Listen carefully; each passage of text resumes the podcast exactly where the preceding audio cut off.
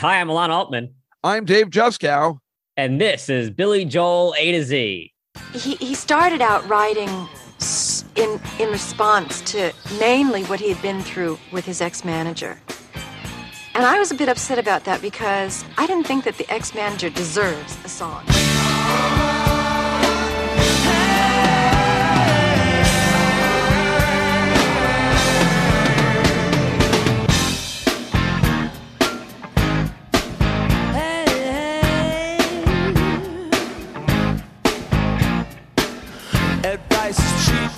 Can take it from me, is yours to keep, cause opinions are free. Nobody knows about the trouble I've seen. Nobody's perfect, mister, nobody's clean.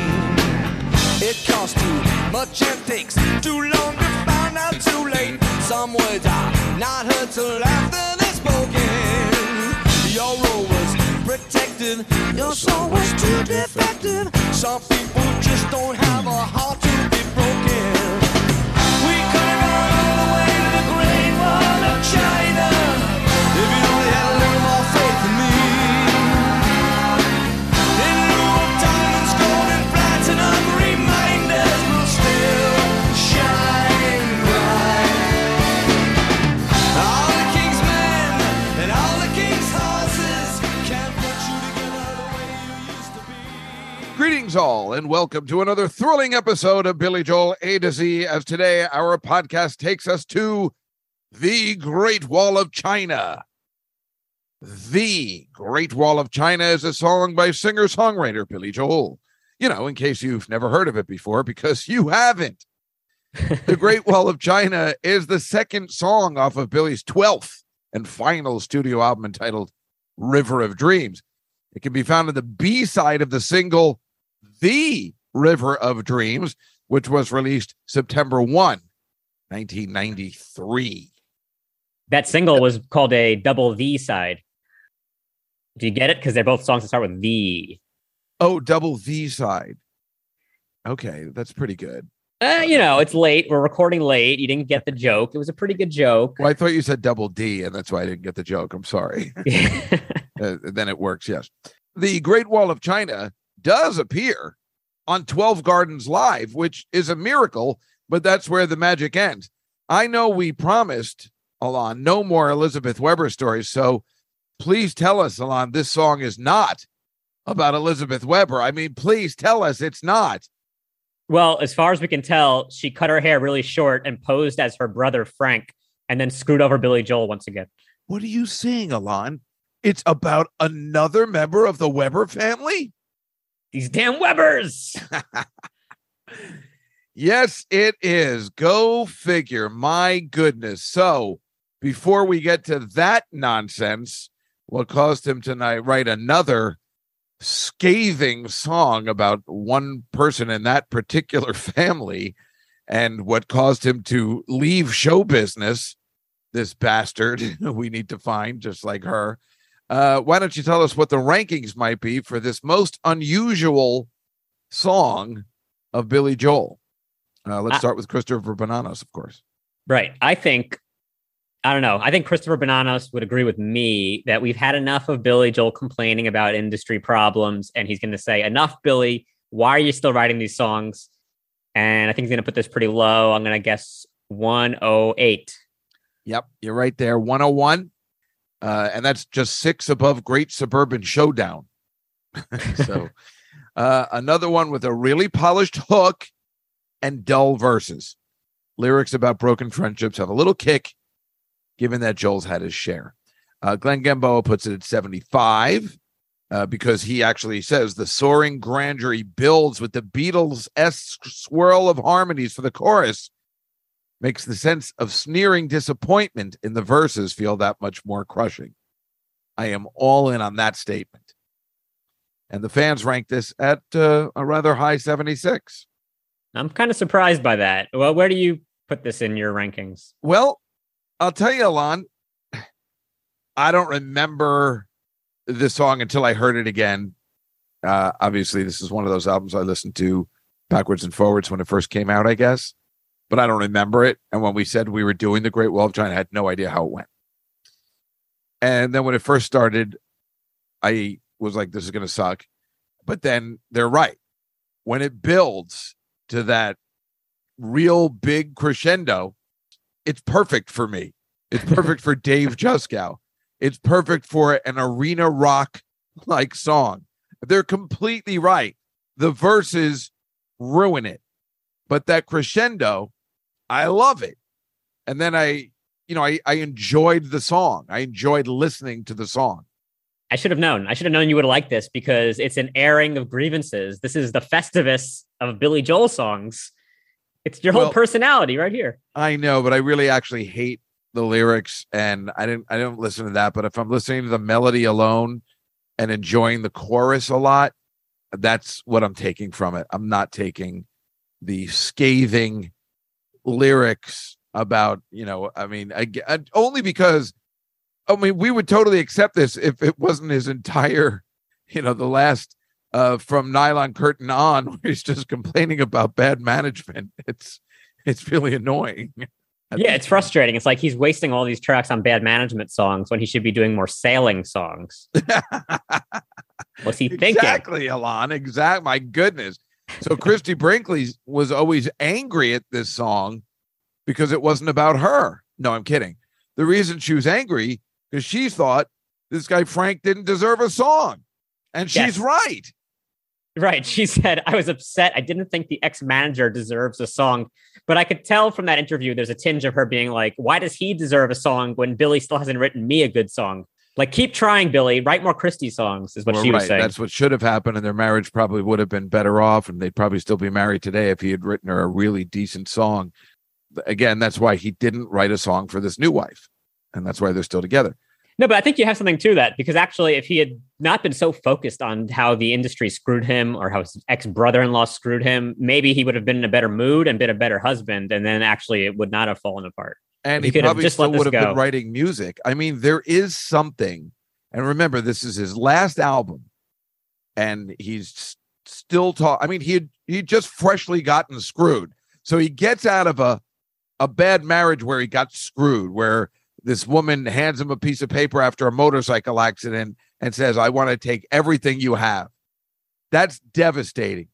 He writes a devastating album. He somehow picks up the pieces, meets the hottest girl ever, writes a happy album, and then, just becomes a musician again.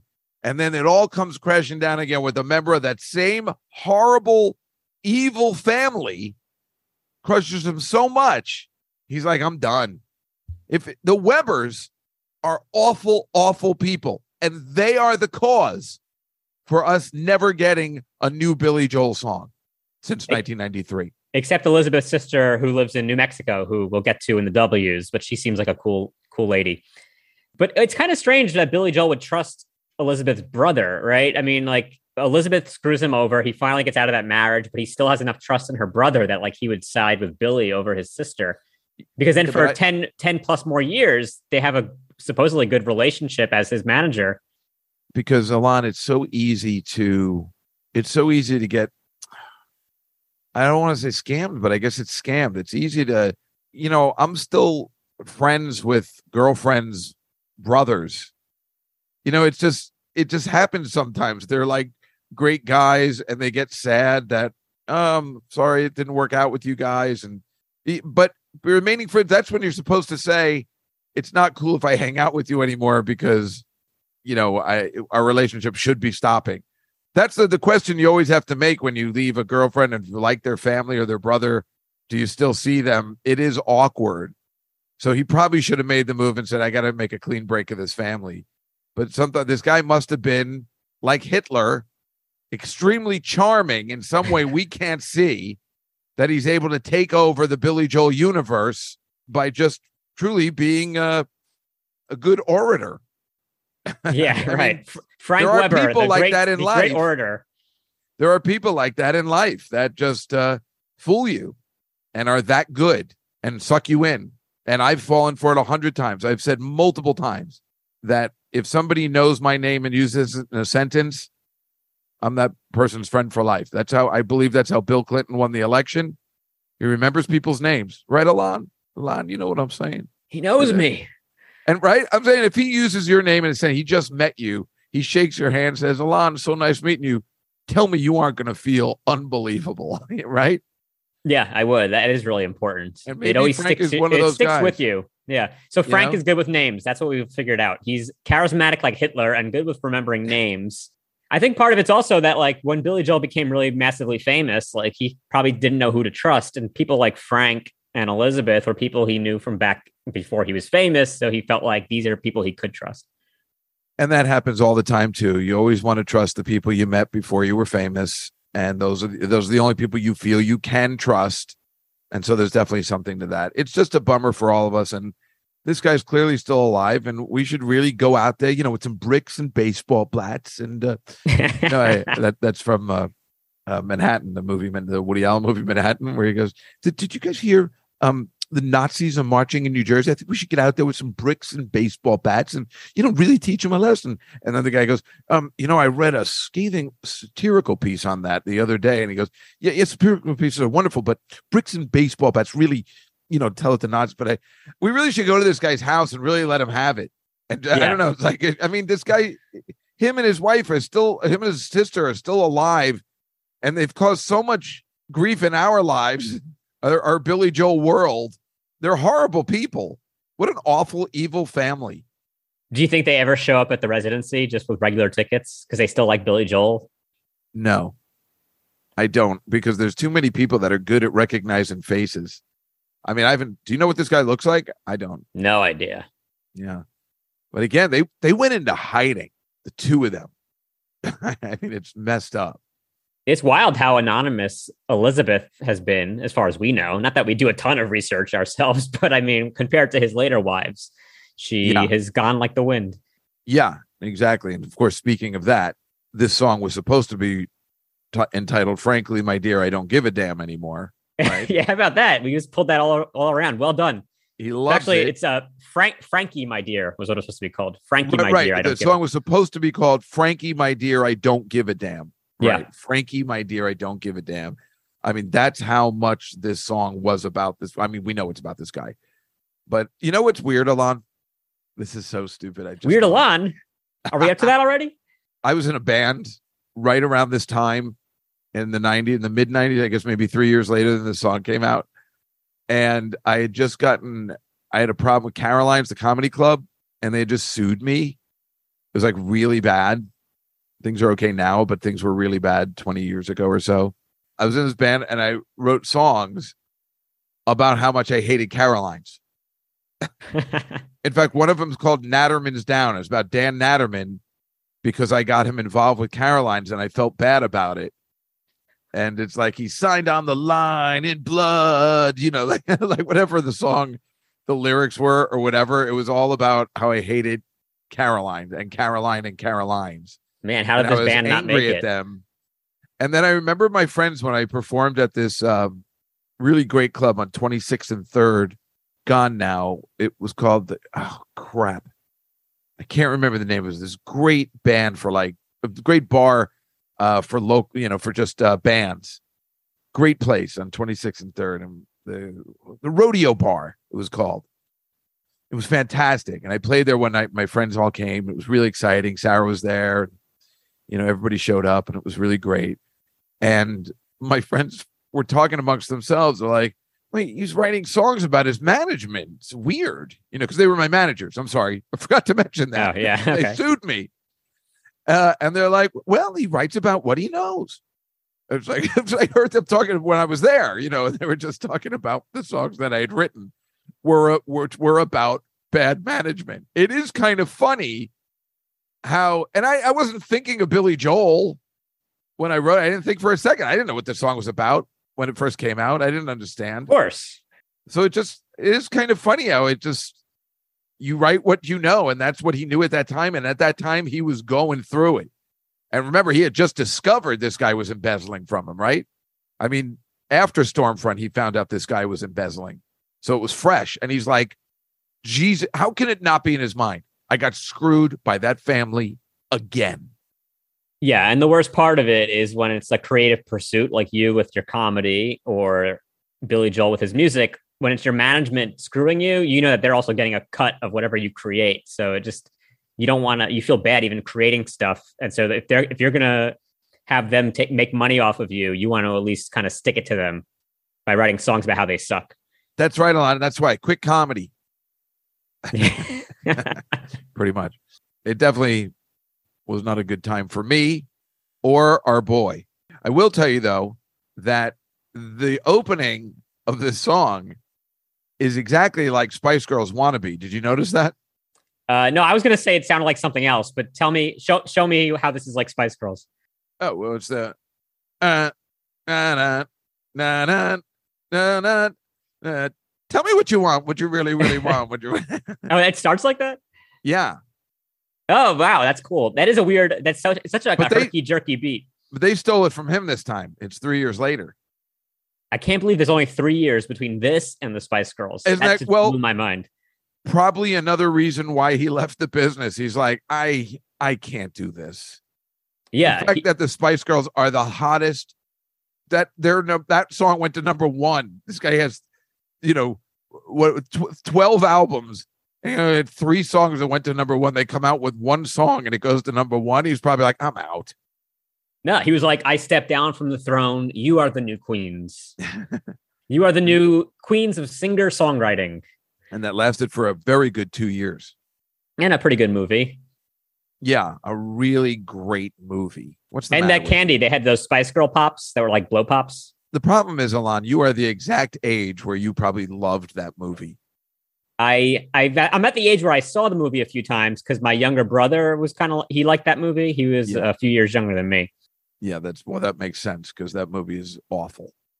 Yeah, I think it has a cult following now. It's one of those things. It does. Because it's like a Hard Day's Night. It's that kind of thing. So girls. Yeah, right. Anything with girls in the name is usually going to be pretty good. I thought the opening, the strings specifically, sound a lot like I Am the Walrus by the Beatles. Well, very similar string work. And that song, this song has Humpty Dumpty lyrics when he says all the king's horses, all the king's men. And I Am the Walrus has the lyric, they are the eggmen. Huh? It's like Humpty Dumpty. I got to say, when I heard the lyrics before, I looked at the lyrics and I was listening to the song and all the king's horses and all the king's men. That's, for me, that's lazy writing. When I heard it immediately, I hated it. I'm like, what is this? All the king's horses and all the king's men. I'm like, what is he? I hate it. I was so angry at that.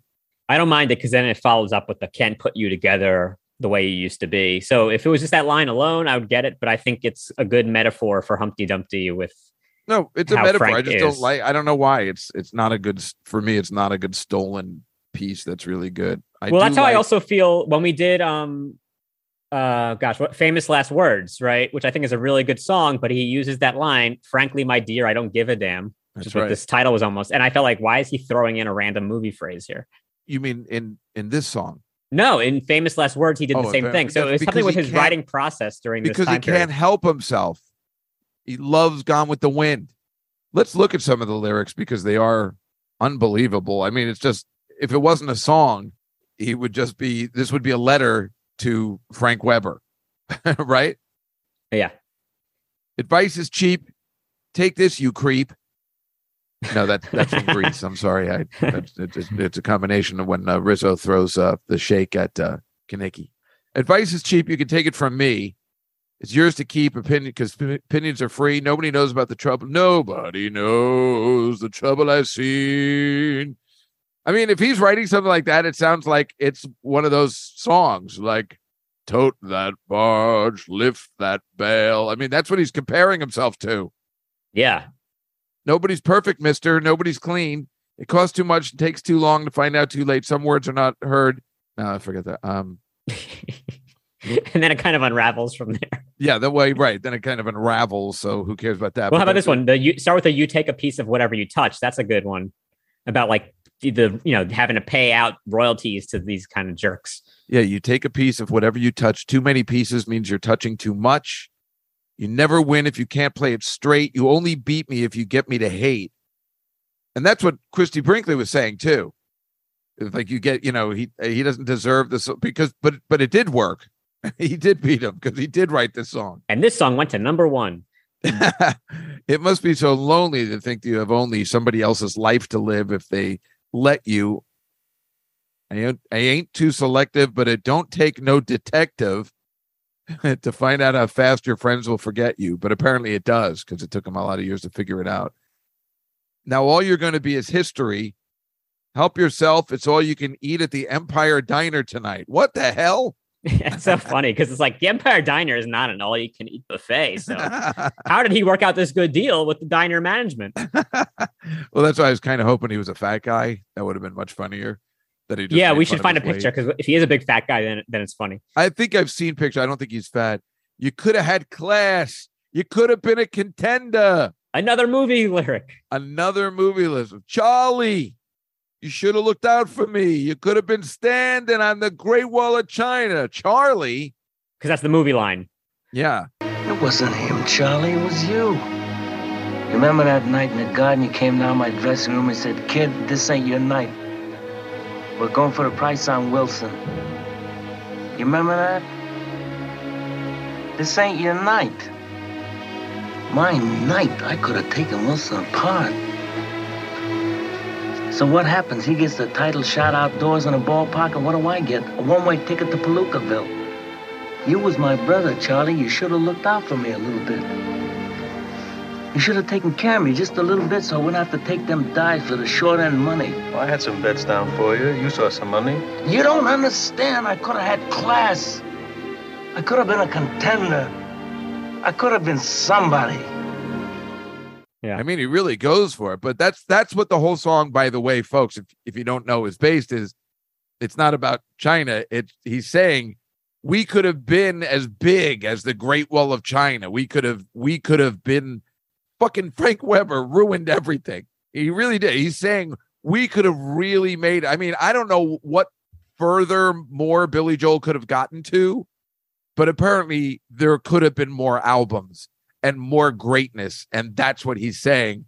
And he's basically saying, I hope you're happy with yourself. You've ruined everybody's good time. I hate you. Yeah.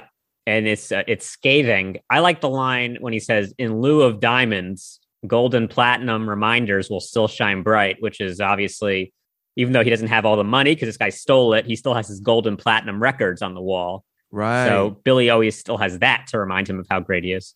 Yeah. What a dick. Really makes me angry. I mean, it really is this guy's fault. And it's something we hadn't talked about. I mean, we obviously talk about Elizabeth Weber nonstop because she is, again, very much like Hitler, completely fascinating, can be discussed until the end of time, how she, everything she did, the maneuvering, the weaseling, and all that kind of stuff. And all the songs that were created from their relationship and all the songs that were created after. But this we hadn't talked about, and everyone knows, any Billy Joel fan knows the story. It was out there in the papers back then. I mean, it was really big. This was just as big as him and Christy Brinkley getting married. It was everywhere, every day. Everybody knew Billy Joel got screwed, way screwed by his brother-in-law, and the worst thing that could happen to anybody, really, a family member, a trusted family member. Yeah, and it literally pulled him out of the industry. He said, enough is enough. Not to mention he had a lot of writer's block at this point in time, because he says in the Shades of Grey documentary, he literally had nothing he could think of to write about. Then this kind of hate he felt actually was the first song he was able to really start putting down on the paper. But that's also the other problem, Alon. He was blocked by his hatred of this guy, by how could I let this happen? He's not thinking of music. He's not thinking of his beautiful wife. He's thinking, how could I have not seen the signs? And that is clogging his musical greatness. And it's very clear on this album. And meanwhile, just moving ahead, this is one of those Shelter Island session song, which they do have a version of, but I actually like this version much better. Yeah, this is a song that needed this production level that Danny Kochmar brought to it. Yeah. Shelter Island is just a little bit too sparse. To find out how fast this business forgets you, we could have gone all the way to the Great Wall of China. Now we're gonna be this history. Help us out, it's all you can eat at the Empire Diner tonight. You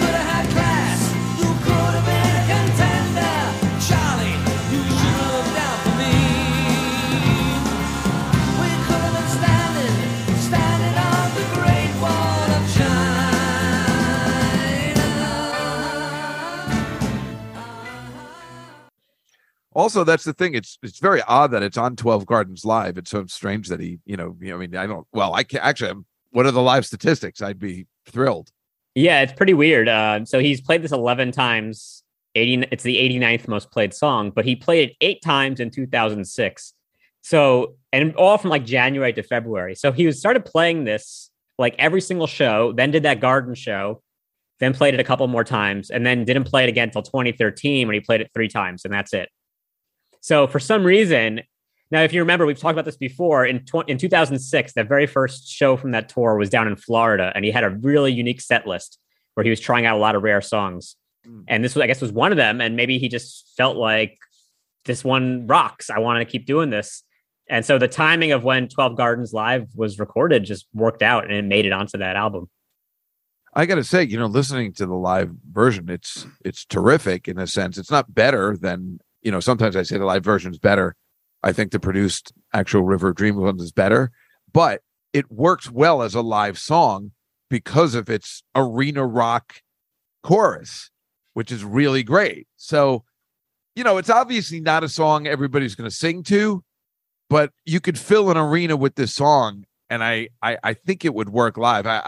It's one of those things where I don't know whether I'd want to hear it live and waste one of the other ones I'd rather hear live, but I think it could fill the arena and be interesting. But then on the flip side, with him singing the song, he might get angry and not be having a good time because he's remembering what it's about. Yeah, he sings this and Just the Way You Are, then forget about it. He's out of right. His mind. He's like, why did I write so many songs about the Weber family? Yeah. But I think it sounds good on the 12 Gardens Live, but I don't think it's great for live because, like you said, like you can't sing along to this. The lyrics are hard to sing; they're impossible to figure out. The way he does each of these lines, like the pattern, the rhythm is so strange, and also it's long. Like the studio version is almost 6 minutes long. It's way too long of a song. At least in 12 Gardens Live, he only did a 5-minute version. Yeah. So it's I mean, I really do like it. I'm not putting it on Hidden Gems. It's not worthy of that, but I really did enjoy listening to this song again. It is funny. I mean, that Billy Joel, he's all right. Even the bad ones. I always say it every time, but it keeps coming up. It's fascinating. It's fascinating. This song is not a good or well-known Billy Joel song, and it's still better than half of the stuff I've ever heard in my life. Yeah, that's the power of Billy Joel. The power of Billy Joel. Hey, so what do you think of the Empire Diner? Unless that's your trivia question. Is that your trivia question? I don't want to bring it up. No, not at all. Apparently, it was a hot spot. It's still around, I think. I think I went past it the other day. It's on 6th Avenue, right? Yeah, but it's like under new management. It closed and then reopened again. That's what I thought. I thought it had closed. I have never liked that diner because it looks kind of gross in there and it's tiny. I like the big sprawling tables and stuff. So but I love the fact that it exists and it's this small little thing. And, it's a classic legendary diner that still somehow survives in Manhattan. And I think it's in the first Spider-Man too, which makes me happy. Yeah, it's in a lot of movies and TV shows. And apparently, according to Wikipedia, it used to be a celebrity hangout, including Meryl Streep and John Cazale, Josh Brolin, Minnie Driver, Ethan Hawke, Madonna, Julia Roberts, Benjamin Bratt, Steven Spielberg, Barbra Streisand, and Kate Winslet. But that's strange that it was a celebrity hangout that what you're saying is in the 90s and the early 2000s. Well, except Meryl Streep and John Cazale. Well, right. Well, that's what I'm saying. That's when I thought it would be a celebrity hangout, more the 70s, 80s. But then you're saying clearly that it was still a celebrity hangout in the 90s. But I think it was 24 hours. And, that's where do you think I bought Paul Rudd that time we were hanging out? You guys went here? No, we went to the diner up the street. I told you, I don't like it. It's too tiny. But we went to a diner, and that's the important thing. And you brought your own clams. Duh. I'm not going to have those chefs fix them up the way I like them.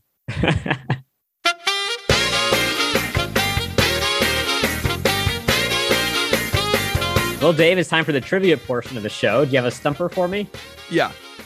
Well, I mean, I don't know if it's a stumper, but I'll give it to you anyway, and it's what we were talking about. Now, Billy is obsessed with Gone with the Wind, clearly, and has stated that this song was going to be titled Frankie, My Dear, I Don't Give a Damn. We know that, but he obviously changed it.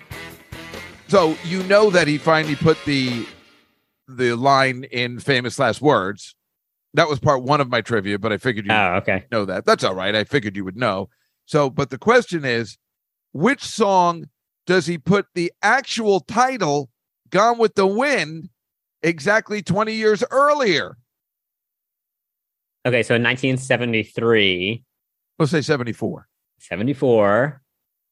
Gone with the Wind. Oh, I'm drawing a blank. Wait, so 74, is it on Street Life Serenade? Yes.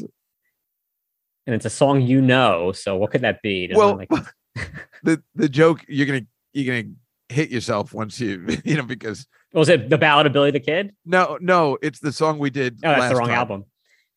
Oh, The Great Suburban Showdown? Yeah, that's why I asked the question, because it's so random, but it was the song we did last time. It was the last episode we did.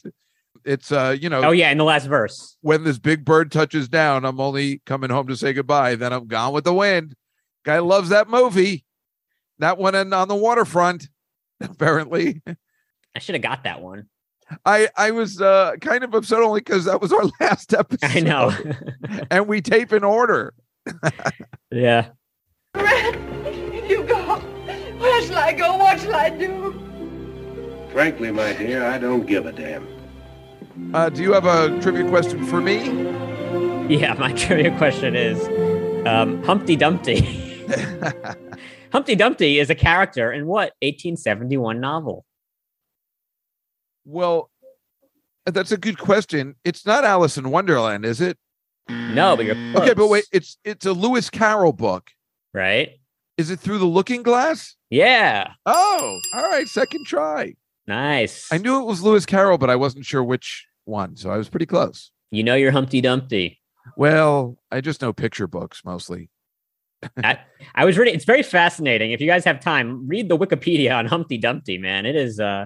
was he really an egg? Was he originally just a person and he became an egg over time in different literature? And like reading the early versions of the rhyme, it's cool how these nursery rhymes like travel through time. Let alone that nursery rhymes are mostly based out of gore and horribleness. And most of the nursery rhymes we know are awful. Yeah, I mean, even this one, a guy falls off a wall and gets broken into pieces. Yeah, they're all mean, let alone the Grimm's fairy tales. I mean, they're just, you know, some of these nursery rhymes are like that, you know? Yeah. Oh, just... yeah. Brothers Grimm. They were just some dark, crazy Germans. Yeah. A lot of children being eaten. We should have figured that out. Yeah, that World War II never should have happened just from that. These Germans, I don't know. Yeah, but they would have said, no, but this one's Austrian. It's not the same thing. He's all right.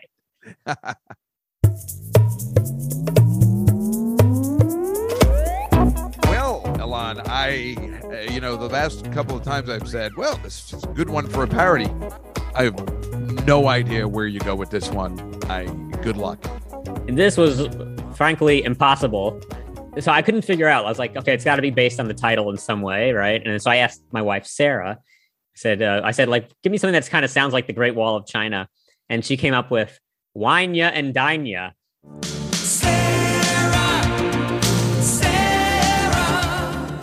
And so that's actually the best one you've ever... You know, you really got to hand it to this, Sarah. I feel like you're looking at her right now. That's the best one, because your titles stink sometimes. You know how angry I get about them? But your wife is a genius. That's brilliant. I love it already. Oh, you chose to go another direction. Is that why I feel like you're... No. So that's what I said, that's okay. Good. I said I could work with that, and that's what I'm going to write this about.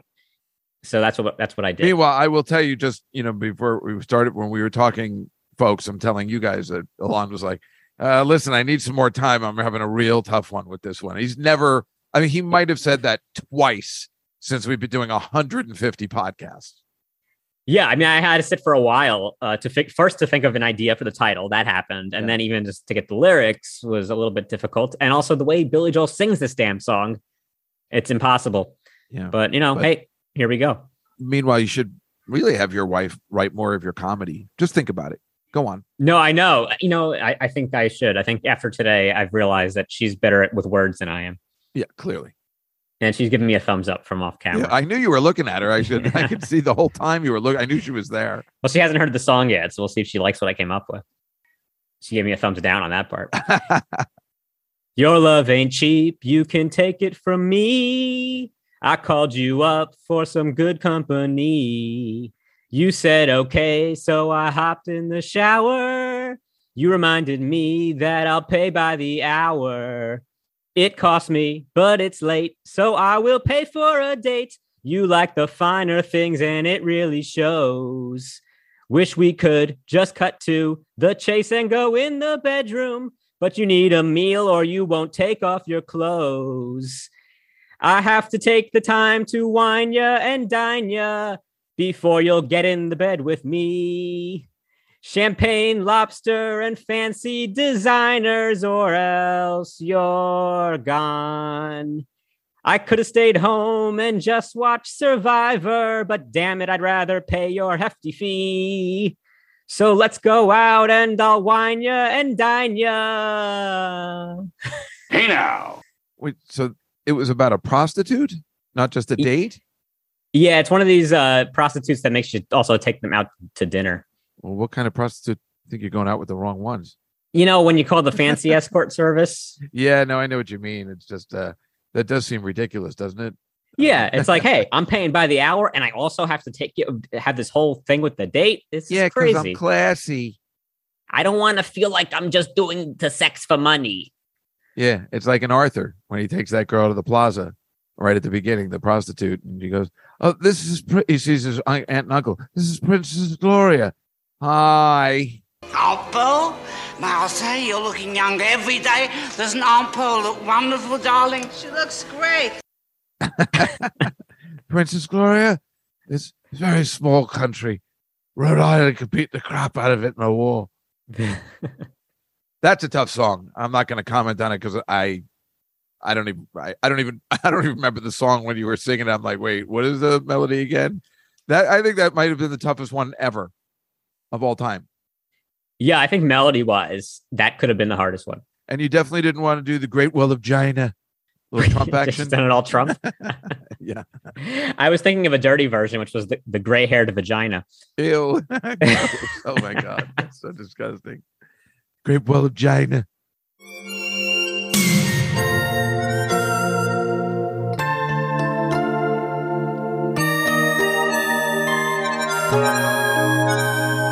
Well, folks, that was the Great Wall of China. If you like our podcast, be sure to go to Apple and give us 5 stars. We release new episodes every Tuesday, so make sure you hit subscribe so you never miss a single song. Follow us on social media at Billy Joel A to Z and give us some feedback. Have you ever heard this song? Should we go to the Weber's house with pitchforks? Yes. Are you confused with Billy's obsession with Gone with the Wind? I am. Did the Spice Girls steal this intro? Clearly. And would you eat at the Empire Diner if they had all-you-can-eat pancakes? That's obvious for me. I would say, what is the price, though? You know, it's all-you-can-eat, but how much am I paying for these pancakes? It doesn't matter. I'll go anywhere there's all-you-can-eat. Everyone knows that. Giant. Until next time, I'm Alon Altman. I'm Dave Juskow. And this is Billy Joel A to Z.